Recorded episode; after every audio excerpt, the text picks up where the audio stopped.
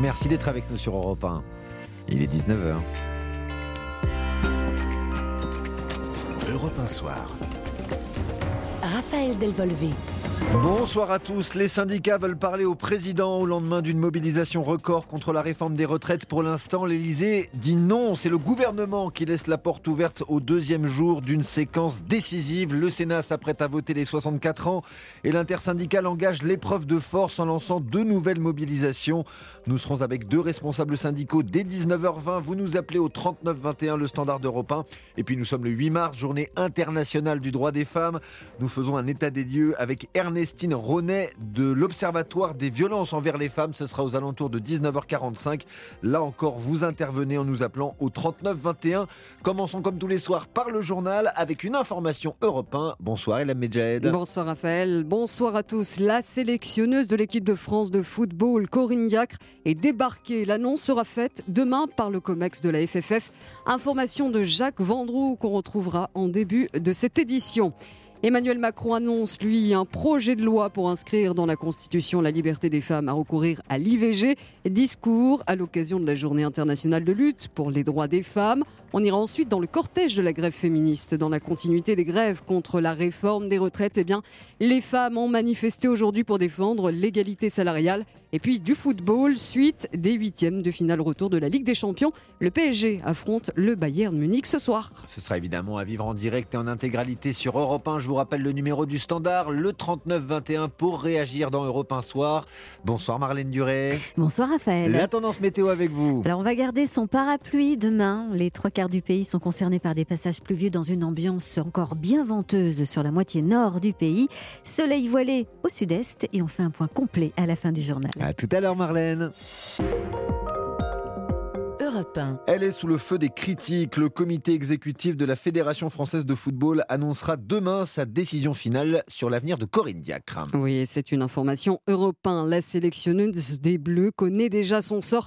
Bonsoir Jacques Vendroux. Bonsoir. Alors la patronne de l'équipe de France sera officiellement débarquée demain. Oui, le Comex se réunit, vous l'avez dit, demain matin à 9h et rendra une décision que tout le monde attend plus ou moins, eh bien, se séparer de Corinne Diacre. Et selon les différentes conversations qu'on a pu avoir cet après-midi avec les hauts dignitaires du foot, comme on dit, eh bien, Diacre sera remplacé demain par Gérard Prêcheur, Hervé Renard, pourquoi pas, ou une surprise, eh bien, l'ancienne avançante de l'équipe de France, Marinette Pichon. Corinne Diacre est en poste depuis 2017.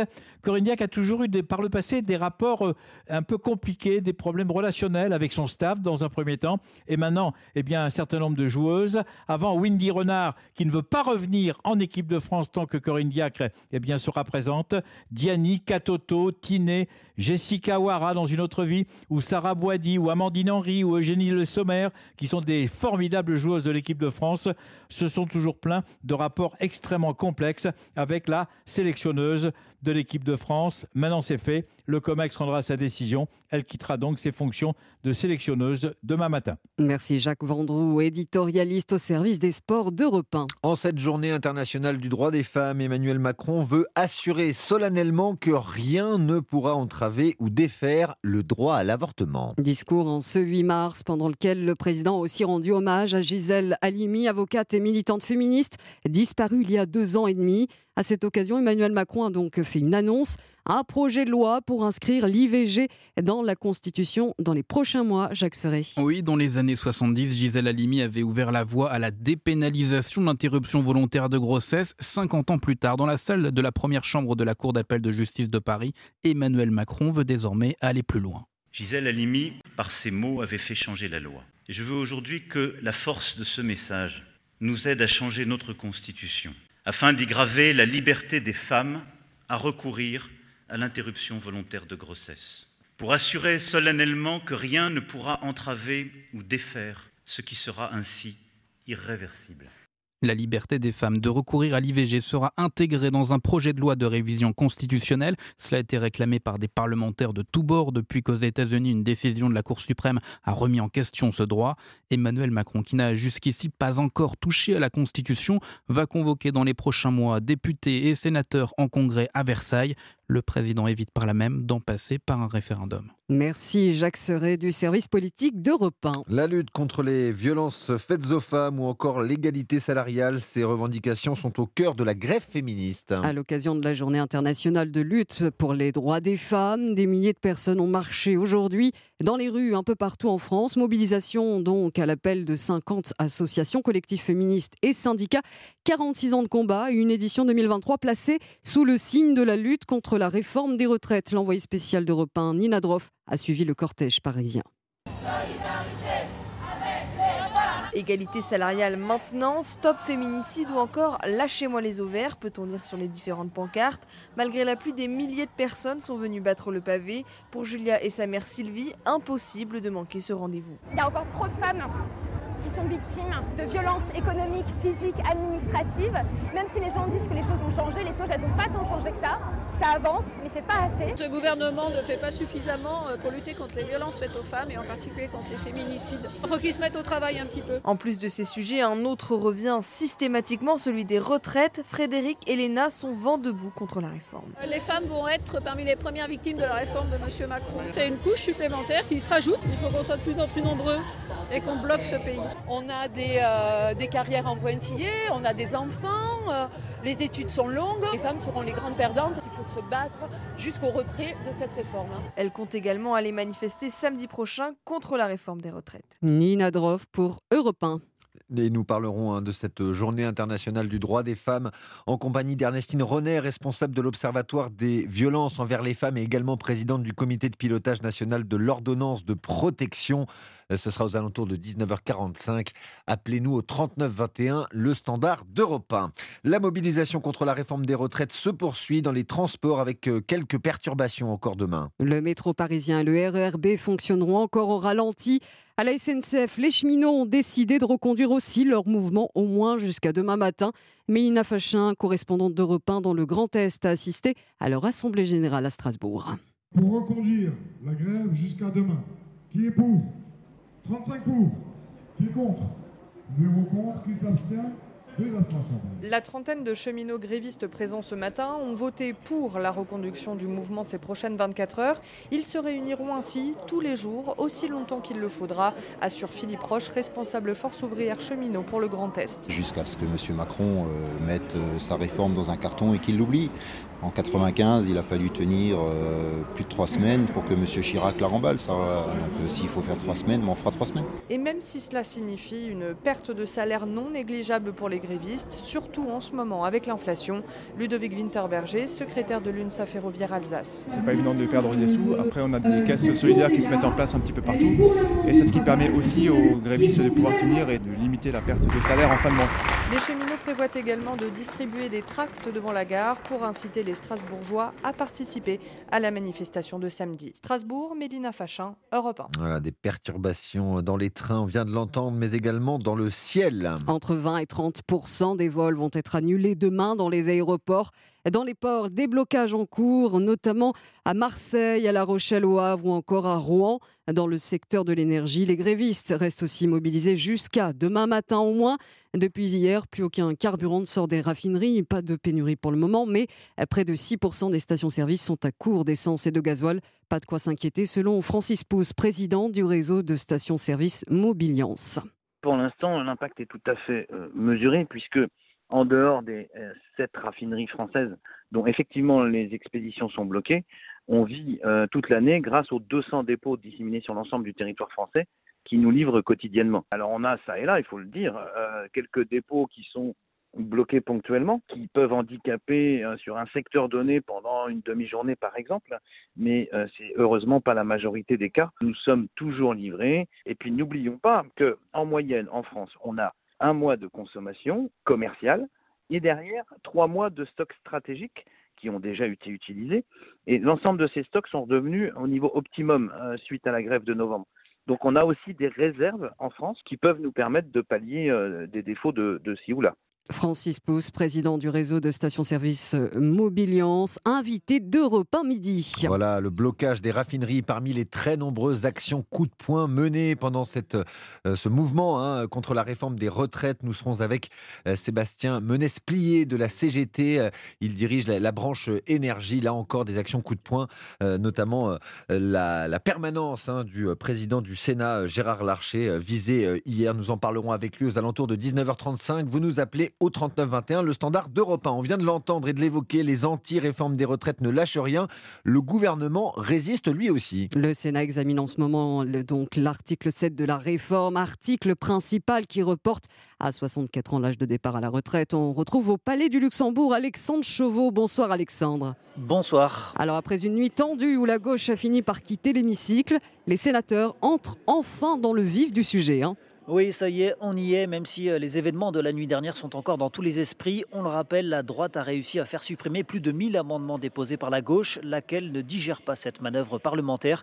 Pascal Savoldelli, sénateur communiste. Le recours exceptionnel à l'article 38 du règlement intérieur, et cela en pleine nuit, le jour même d'une mobilisation historique de grande ampleur contre cette réforme des retraites, écrit main dans la main avec le gouvernement, nous semble constituer une attaque en règle et particulièrement grave de notre démocratie parlementaire.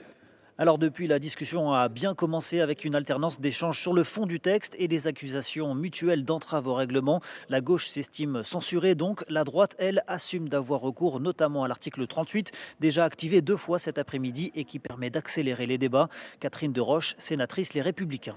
Nous assumons, nous aussi, de répondre à l'obstruction permise par le règlement, par les moyens permis par le règlement. La clarté des débats y gagne certainement lorsque nous sortons de ces longs tunnels de discussion qui n'ont d'autre objet que de refaire à l'envi la discussion générale. Et nous, ce que nous souhaitons, c'est passer à l'examen des articles sur le fond. Merci. Un peu plus d'une 50aine d'amendements. Les sénateurs ont donc bon espoir de procéder au vote de l'article 7 d'ici demain matin. Merci Alexandre Chauveau, en direct du Sénat pour Europe 1. Le Sénat dont le président Gérard Larcher sera d'ailleurs l'invité de Sonia Mabrouk demain dans la matinale d'Europe 1. Rendez-vous à 8h13 en compagnie de Dimitri Pavlenko. Restez avec nous dans quelques instants. L'inquiétude après la découverte d'une importante fissure à la centrale nucléaire de Penly. A tout de suite sur Europe 1. Europe 1 Soir. 19h, 20h. Raphaël Delvolvé. La suite du journal d'Elam Medjahed sur Europe 1, l'état du parc nucléaire français dans cette édition. EDF a détecté une fissure sur un tuyau de la centrale de Penly en Seine-Maritime. Le réacteur touché est déjà à l'arrêt pour des problèmes de corrosion sous contrainte. Bonsoir Margot Fauderé. Bonsoir. Si on parle de cette fissure, c'est à cause de sa taille qui inquiète Margot. Oui, une fissure de 23 mm de profondeur sur un tuyau qui fait 27 mm d'épaisseur.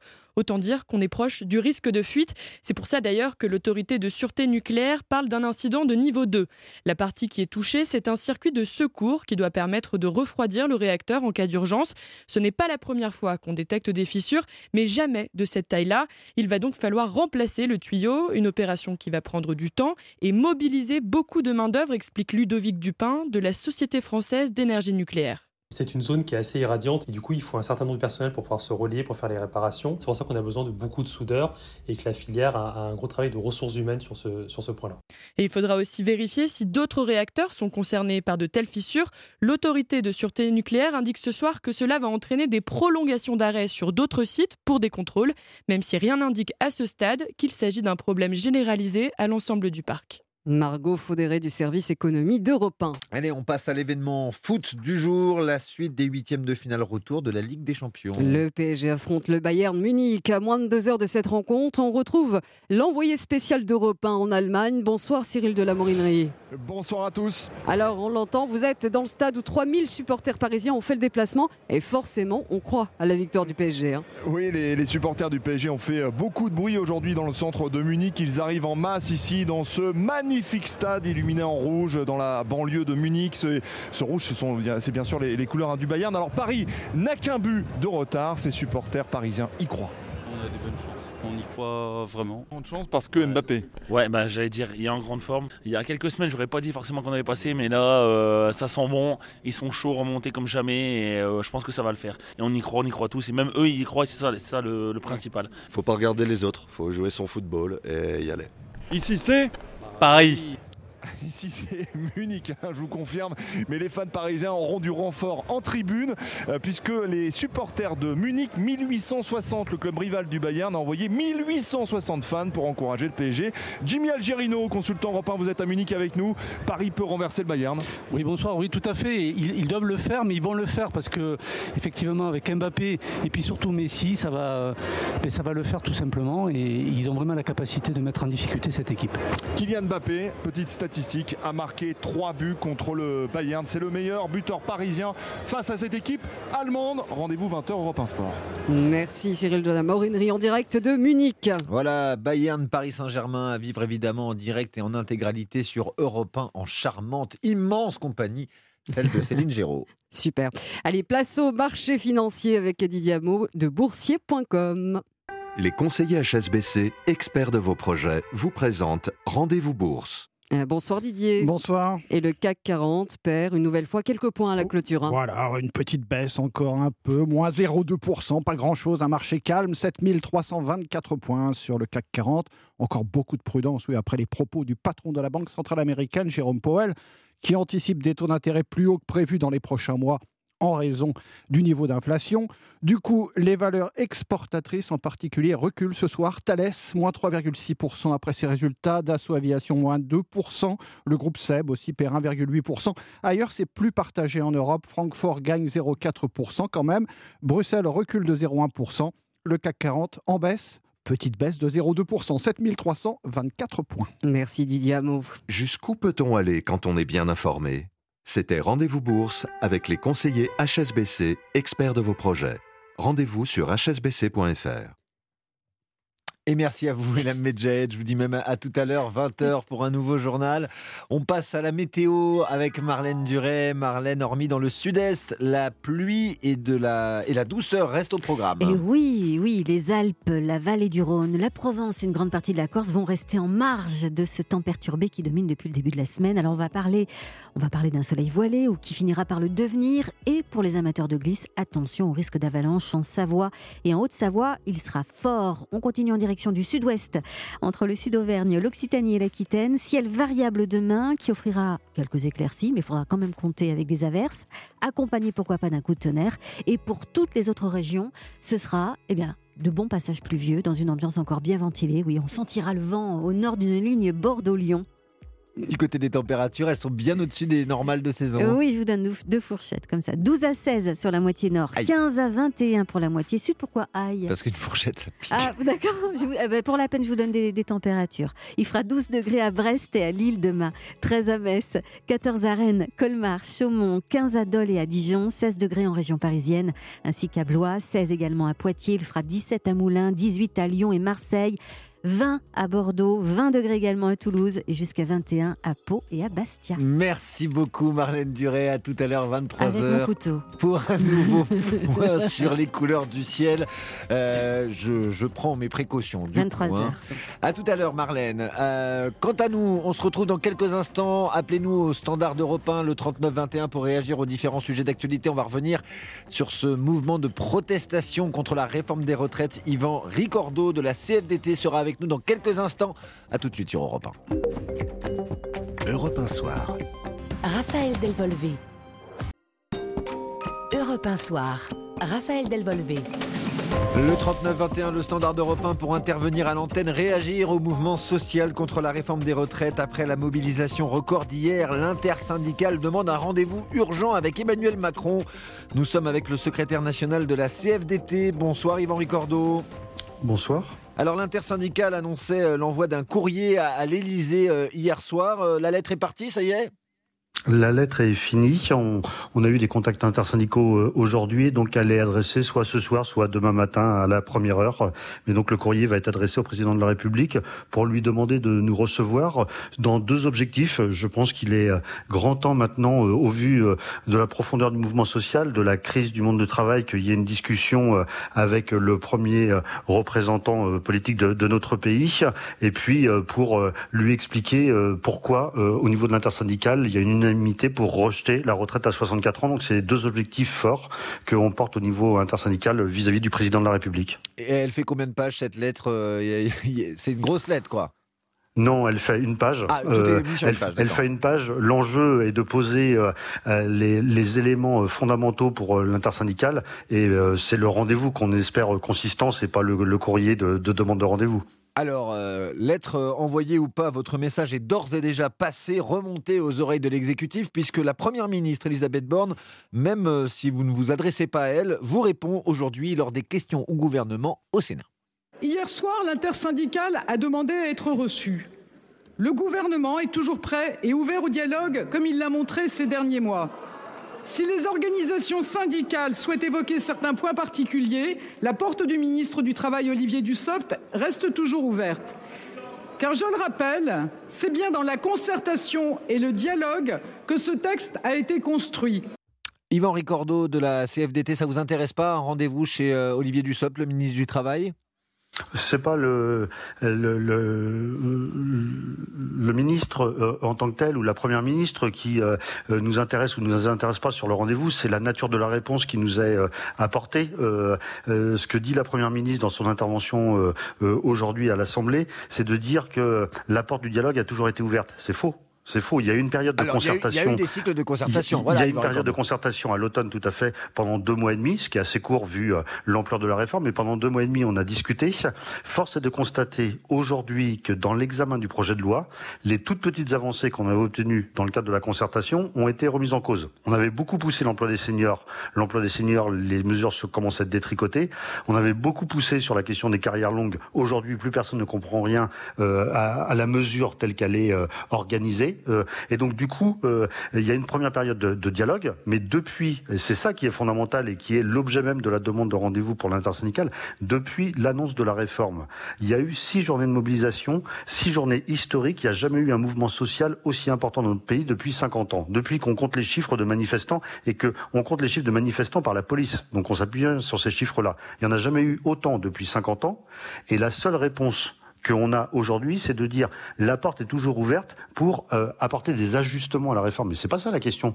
La question, c'est il y a une opinion publique qui à plus de 75% rejette cette réforme, et il y a en plus une expression dans l'ensemble des manifestations de salariés qui disent on veut prendre en compte nos conditions de travail, notre situation au travail. Et donc on parle pas d'ajustement, on parle de remettre le dossier à l'endroit. Et donc c'est pas que on soit reçu ou pas par le ministre du Travail, la Première ministre ou le président de la République qui nous importe, c'est de poser les bonnes questions. Et la Première ministre, aujourd'hui, répond à côté. Alors, hier, l'intersyndicale Yvan Ricordeau de la CFDT a demandé, mais aussi donné 2 nouveaux rendez-vous, 2 nouvelles mobilisations, dont la prochaine samedi 11 mars. Pas d'appel à la grève reconductible. On reconnaît peut-être là la marque de la CFDT, syndicat dit réformiste, qui, depuis le début du mouvement, ne veut pas inciter explicitement au blocage. L'opinion, il faut la conserver, si j'ai bien compris, Oui, tout à fait. La CFDT n'a jamais été pour mettre l'économie à genoux. Pour nous, c'est un non-sens. Une économie à genoux, c'est des emplois qui sont fragilisés. Les emplois, c'est les emplois des salariés. Donc du coup, la CFDT, elle se bat pour construire un mouvement massif, important, fort, responsable, apaisé. C'est ce qu'on a réussi à faire depuis le mois de janvier. On nous prédisait exactement l'inverse. On a réussi en intersyndical à conduire un mouvement aussi puissant que celui-là. Et on a décidé de 2 nouvelles dates fortes qui sont symbolique, stratégique dans le calendrier. C'est le 11 mars, c'est-à-dire samedi, juste avant la fin du débat au Sénat. Et c'est le 15 mars, la date de la commission mixte paritaire entre le Sénat et l'Assemblée nationale qui va peut-être finaliser un projet de texte. On ne sait pas encore d'ailleurs si le Sénat va aller au bout de l'examen du texte, ce qui serait d'ailleurs un non-sens. Ni le Sénat ni l'Assemblée nationale qui irait au bout de l'examen d'un projet de réforme des retraites, ça serait un non-sens démocratique. Il y a une commission mixte paritaire mercredi 15, donc il y a 2 dates qui sont très importantes, qui sont aussi importantes que les 6 premières, et donc la CFDT et l'intersyndicale vont mobiliser très fortement sur ces 2 prochaines dates-là. À côté de ça, il y a quelques secteurs professionnels qui ont une culture de mobilisation qui sont historiquement construites différemment, notamment dans le domaine des transports et de l'énergie, qui ont décidé du coup de faire un mouvement plus continu. C'est de leur responsabilité. La CFDT le fait au niveau de la SNCF, par exemple. Mais dans l'ensemble des secteurs professionnels, c'est pas cette culture-là qui prédomine. Et c'est pour ça que la CFDT veut embarquer l'ensemble des secteurs professionnels sur les prochaines manifestations. Et c'est pour ça qu'il y a 2 dates qui sont aujourd'hui clairement ciblées par l'intersyndicale. Et nous serons d'ailleurs dans quelques instants avec Sébastien Menesplier, secrétaire général de la Fédération nationale des mines et de l'énergie à la CGT, la CGT à laquelle vous faisiez référence. Restez avec nous, Yvan Ricordeau, vous êtes secrétaire national de la CFDT. On marque une courte pause. Appelez-nous au 39 21, le standard d'Europe 1. À tout de suite. Europe 1 Soir, Raphaël Delvolvé. De retour sur Europe 1, le 39-21, pour réagir avec nous à l'antenne. Nous évoquons ce mouvement social contre la réforme des retraites avec le secrétaire national de la CFDT, Yvan Ricordeau. Avant la pause, nous évoquions ces 2 prochaines dates de mobilisation lancées hier par l'intersyndicale. Je voudrais revenir sur la deuxième mobilisation qui doit avoir lieu la semaine prochaine, le 15 mars, le jour de la commission mixte paritaire. Yvan Ricordeau, vous le savez, la CMP a de grandes chances d'adopter la réforme des retraites. Si j'ai bien compris, la mobilisation du 15 mars pourrait être la dernière journée de grève et de manifestation. Non, pas du tout. Le 15 mars, c'est le jour de la commission mixte paritaire sur lequel il peut y avoir un consensus entre quelques députés dans une commission particulière. On va d'abord voir si le texte va au bout de la discussion au Sénat, parce que on serait dans une situation quand même tout à fait extraordinaire, malheureusement, c'est que le texte n'aurait pas été du tout débattu jusqu'au bout à l'Assemblée nationale ni au Sénat, et on aurait une petite commission qui s'entendrait sur un texte définitif. Démocratiquement, je pense que déjà c'est un non-sens, mais même si la commission mixte paritaire finalisait un texte de réforme des retraites, après il faut qu'il soit adopté à l'Assemblée nationale et au Sénat. Or, rien ne montre aujourd'hui qu'il y ait une majorité pour voter ce texte-là, et donc la CFDT, elle appelle les salariés à se mobiliser le 11 mars et le 15 mars, parce qu'on a l'opinion publique avec nous, on a aujourd'hui pas de majorité pour voter le texte à l'Assemblée nationale, on a une réforme qui, depuis le départ, est mal ficelée. On a un texte qui est en train d'être écrit, qui va être encore plus illisible. Et donc, tout ça ne tient pas pour la CFDT. Et la CFDT dit qu'il faut mettre le dossier à l'endroit. Il faut repousser la retraite et rejeter la retraite à 64 ans et reprendre les discussions dans le bon sens. Donc, on peut gagner en intersyndical pour faire en sorte que la réforme de la retraite à 64 ans ne s'applique pas. Yvan Ricordeau de la CFDT est avec nous sur Europe 1 ce soir. Nous sommes avec vous également qui nous appelez au 39 21, le standard d'Europe 1. Bonsoir André. Bonsoir. Alors, merci d'avoir sélectionné mon appel. Mais c'est avec un grand plaisir. Je crois que vous avez des questions assez pertinentes à poser à Yvan Ricordeau, ou des réflexions peut-être à nous faire part. Merci. Alors, je pense que le gouvernement a coché toutes les cases pour que cette réforme ne passe pas. Le premier point, c'est... je rappelle qu'en 2017, il y a eu des décrets qui ont été signés par M. Macron réformant donc les comités d'entreprise, les CHSCT et les délégués du personnel. Donc, on est passé sous le régime des CSE, donc comité socio-économique, et donc derrière cela, il y a eu, au niveau de l'ensemble des entreprises en France, des élections professionnelles qui ont débuté donc en 2018-2019, pour 4 ans. On arrive là à l'échéance, c'est-à-dire qu'en fait, toutes les entreprises de France aujourd'hui renouvellent leur représentation dans les entreprises.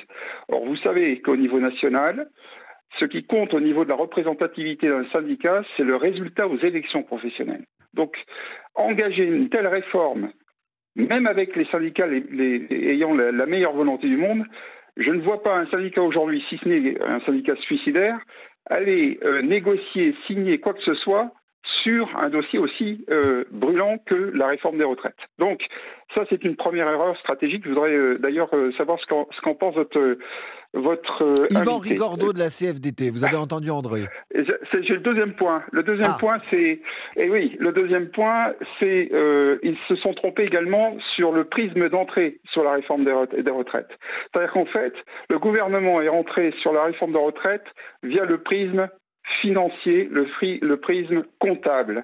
Or, aujourd'hui, c'est absolument pas du tout ce que les gens attendent. Les gens attendent aujourd'hui un prisme sociétal. C'est-à-dire qu'en fait, on ne vit plus dans l'entreprise comme on vivait il y a ça 10, 20 ans. Ça n'est pas vrai. Et donc, dire, moi je pense qu'on aurait pu s'inspirer de ce que font d'autres pays et dire, voilà, il y a un âge de référence, c'est 67 ans, par exemple, hein, 67 ans, à cet âge-là, plus personne ne travaille. Voilà, c'est tout. Mmh. Et en dessous, on avait le système à points qui permettait donc à chacun de dire, ben voilà, en fonction aussi de la pénibilité, de ce qu'on pouvait rajouter là-dessus, on pouvait partir plus tôt, plus tard, etc. Chacun, en fait, faisait son départ à la carte. Et ça, c'est ce que les gens cherchent aujourd'hui. Je suis désolé, on peut le tourner dans tous les sens. Mmh. Quand vous voyez aujourd'hui le recrutement que l'on a au niveau des jeunes, les jeunes nous disent ils veulent avoir plus de temps de libre pour eux, ils veulent de la semaine de 4 jours, etc. Ça... Voilà. Alors, on va entendre Yvan Ricordeau sur ce que venez de vous dire, sur ce que vous venez de dire, cher André. Hein, je rappelle pour les auditeurs que vous êtes DRH hein, de profession. Hein, c'est bien ça. Hein. Alors, Yvan Ricordeau, on vous entend. Oui, tout à fait. Je vais me servir du deuxième point qui a été abordé par André tout de suite pour répondre à sa première question. En fait, on partage tout à fait au niveau de la CFDT que le sujet des retraites en 2023 était très mal posé. Il a été posé sur une dramatisation financière qui n'existe pas. Il y a une question financière qui se pose, mais alors qui n'est pas du tout dramatique. Et donc, il aurait fallu absolument poser les questions sur quelles sont les évolutions du monde du travail aujourd'hui, quels sont les enjeux en termes de développement de l'emploi et quelle adaptation du système de protection sociale des retraites en conclusion. Et donc, il aurait fallu le prendre comme ça. C'est d'ailleurs comme ça que, quand on est avec les manifestants dans la rue, les gens, individuellement, l'abordent. Ils parlent d'abord de leur carrière professionnelle avant de parler de la question des retraites. Et donc, je suis tout à fait d'accord avec André sur le fait que le gouvernement se soit trompé dans la façon dont il a abordé cette question. Mais alors, du coup, ça explique comment la CFDT se serait positionnée si le gouvernement nous avait bien présenté le dossier. La CFDT aurait été beaucoup plus constructive dans la discussion sur la réforme des retraites, que ça soit 2023, début du cycle de représentativité ou pas. Pour deux raisons.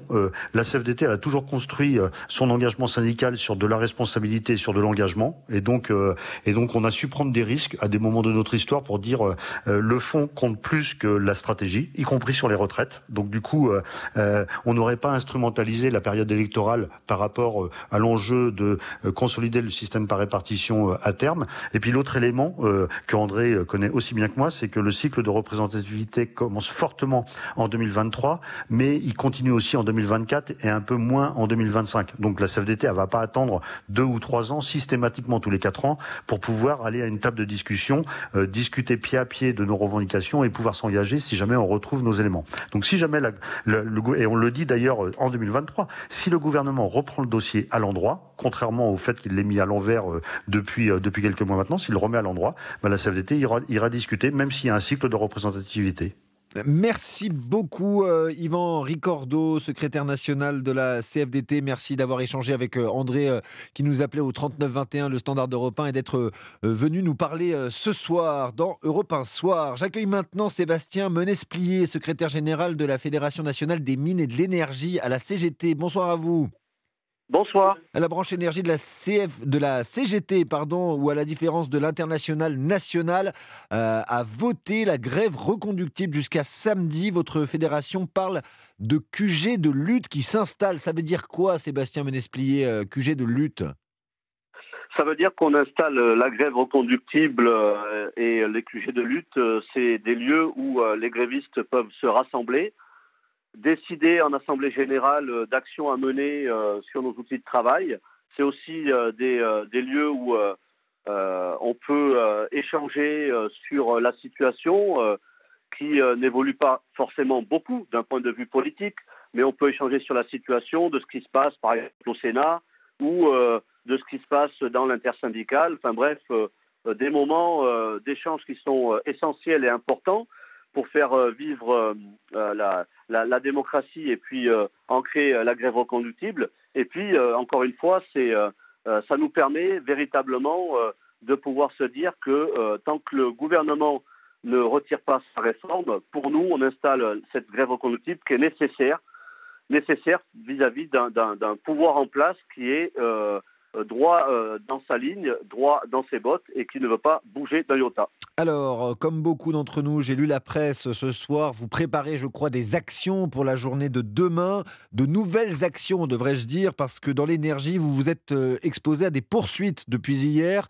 Enedis accuse des grévistes d'avoir coupé le courant à 2000 foyers à Annonay, dans l'Ardèche. Annonay, pour ceux qui ne savent pas, bien, c'est le fief du ministre du Travail, Olivier Dussopt. J'ajouterai également la permanence du président du Sénat à Rambouillet, dans les Yvelines, Gérard Larcher. Elle a été mise en sobriété énergétique, je mets les guillemets, c'est l'expression utilisée par une source de la CGT dans le journal Libération. Vous étiez, Sébastien Menesplier, vous étiez venu d'ailleurs en parler dans Europe 1 Soir, l'un des premiers à évoquer le mois dernier ces coupures ciblées. C'est bien, vous trouvez, d'en arriver là, c'est faire vivre la démocratie, comme vous dites? Écoutez, je ne sais pas si c'est bien, mais face à un gouvernement qui est droit dans ses bottes, comme je le disais tout à l'heure, si on veut le faire bouger, il faut de toute façon à un moment donné agir. Donc on voit bien que jusqu'à présent les appels de l'intersyndicale hebdomadaire, les manifestations n'ont pas du tout fait bouger d'un iota ce gouvernement. Donc nous on franchit un cap, on a annoncé et on assume une semaine noire dans l'énergie, on a une colère qui est grandissante, des agents qui ne sont pas du tout d'accord avec ce qui se passe, et je parle des plus jeunes comme des plus anciens, et véritablement, cette colère, il faut essayer de la contenir. Je ne serai pas en train de dire qu'on va rendre les clés du camion et que chacun va se débrouiller, mais en attendant, on organise au mieux cette colère avec la grève reconductible et les actions à mener. Donc oui, les agents sont prêts à tout, et dans le tout, il faut en effet être très imaginatif. Et vous l'avez compris, les agents, ils se rassemblent, ils en débattent et ils décident et ils agissent. Alors, Sébastien Menesplier, on va vous libérer dans quelques instants. J'aimerais juste qu'on entende Françoise qui nous appelle au 3921, le standard européen. Bonsoir Françoise, excusez-nous d'avance, il nous reste quelques secondes. Bonsoir, oui. Alors, je crois que vous avez peur de ces blocages. Tous. Oui, bonsoir Françoise. Moi, je suis très, très choquée par ce que je viens d'entendre. Je voudrais juste rappeler une chose, que maintenant, la démocratie, c'est le Parlement. Donc le texte, il est en discussion à l'Assemblée et au Sénat. Et quant aux syndicats, dès lors où on n'est même pas capable de vivre avec les cotisations de ses adhérents, mais avec le financement public, on devrait quand même avoir un peu plus de respect pour les gens qui, eux, travaillent, ont besoin d'avoir de l'énergie, etc.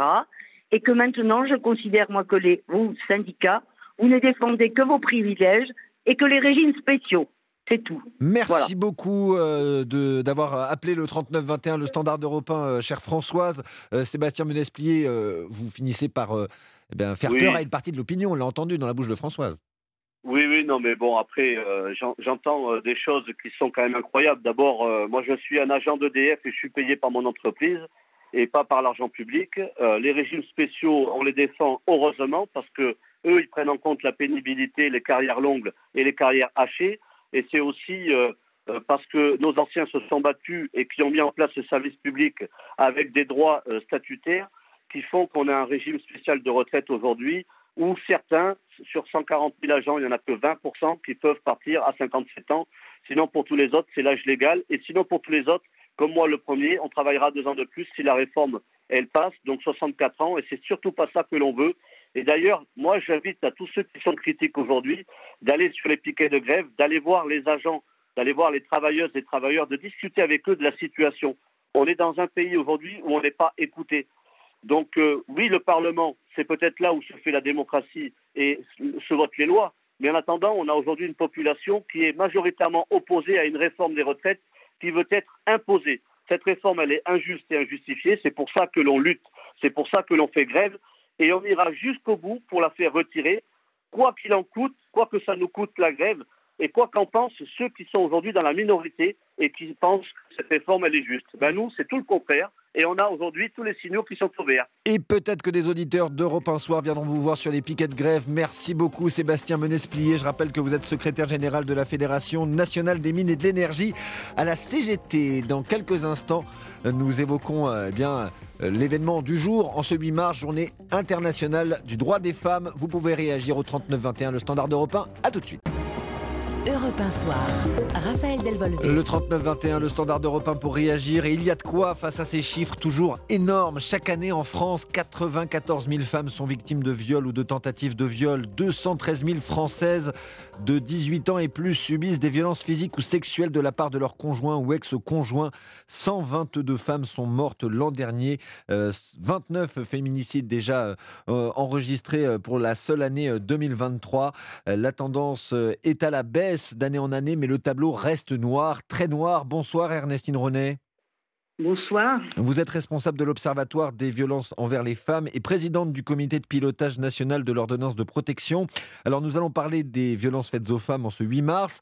Je voulais juste vous demander votre réaction avant à cette annonce du président Macron lors de l'hommage national à Gisèle Halimi, ce projet de loi pour inscrire l'IVG, l'interruption volontaire de grossesse, dans la Constitution.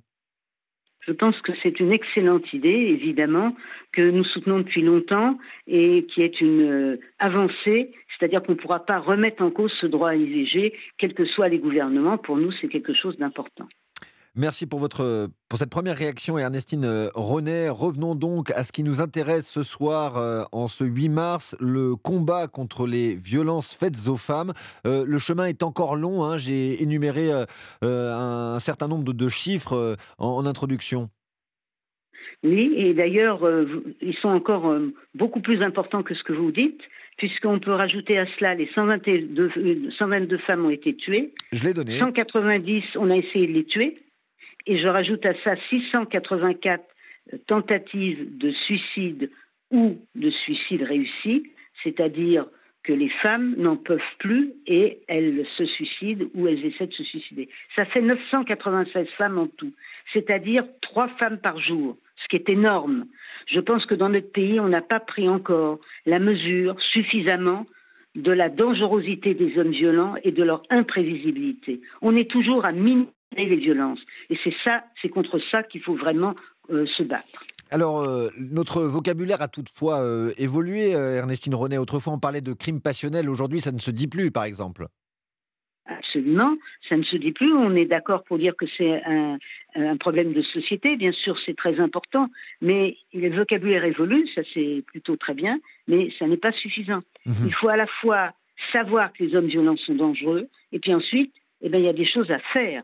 C'est-à-dire croire les femmes, prendre au sérieux quand elles révèlent les violences, dès les premières violences révélées, arrêter de dire une gifle, c'est pas grave, parce qu'on sait que quand elle vient pour révéler la gifle, avant, elle a vécu des violences psychologiques, des violences physiques, et voire des violences sexuelles. Donc c'est beaucoup plus important que la gifle seulement en soi, pour laquelle elle va parler d'abord. Mais derrière, il y a tout ça. Alors, que pensez-vous du plan pour lutter contre la violence faite aux femmes présenté ce matin au Conseil des ministres par Elisabeth Borne, la chef du gouvernement? Elle propose une centaine de mesures, parmi lesquelles le doublement des structures permettant une prise en charge des victimes, type maison des femmes, former spécifiquement des policiers dédiés à ces violences faites aux femmes. Il y a aussi l'annonce d'un pôle judiciaire dédié, créer des fichiers d'auteurs. Ça va dans le bon sens, tout ça? Oui, ça va dans le bon sens, bien sûr. Alors derrière, il faudra bien sûr que les moyens suivent. Avoir des magistrats formés, des policiers, des gendarmes formés, volontaires, spécialisés, sélectionnés, pour qu'on arrête de banaliser les violences, c'est évidemment quelque chose de très important. Et avoir des maisons des femmes, des pôles particuliers spécialisés, c'est évidemment, ça va dans le bon sens. Maintenant, il faut vraiment qu'on utilise les moyens qui existent dans la justice. Par exemple, l'ordonnance de protection qu'une dame peut demander sans plainte et qui est une protection très complète, il faut qu'elle soit accordée bien davantage. Aujourd'hui, il y a seulement 3700 femmes qui en bénéficient.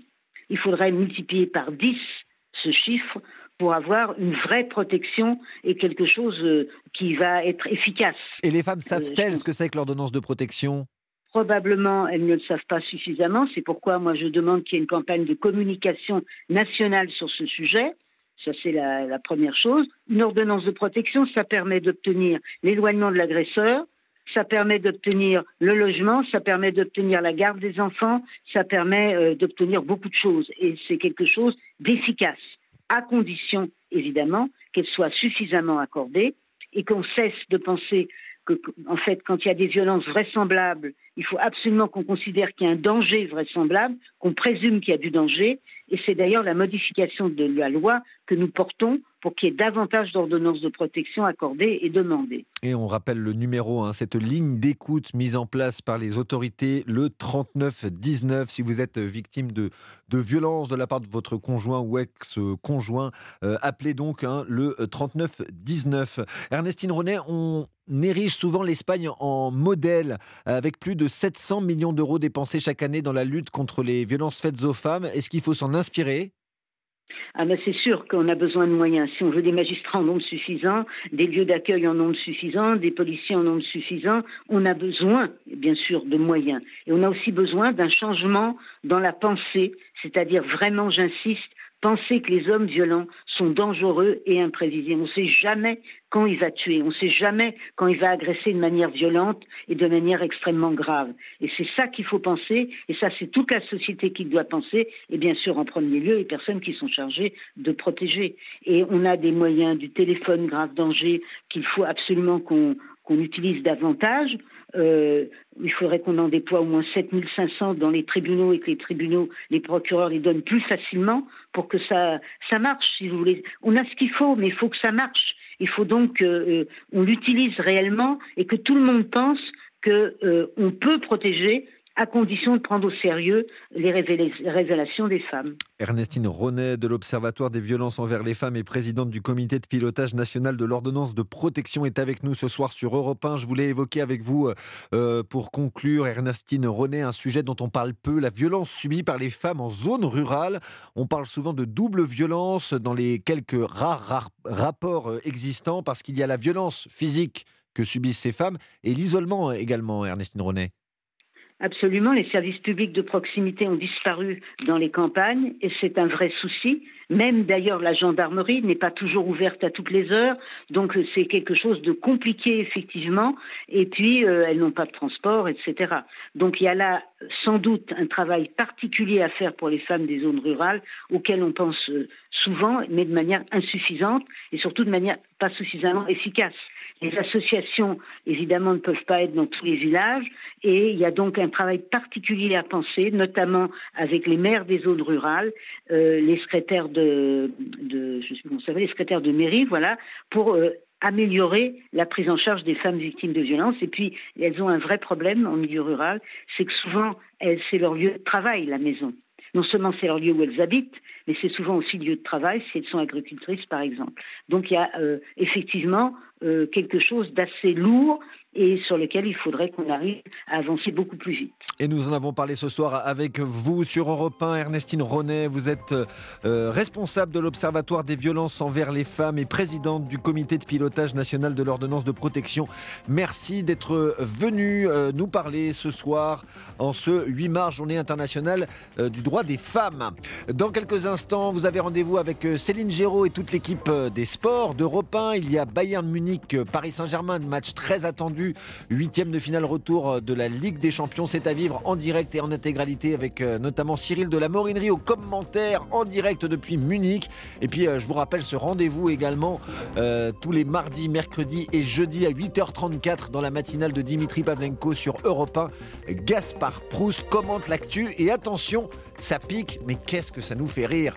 Dans quelques instants, un nouveau journal. À tout de suite sur Europe 1. Europe 1 soir.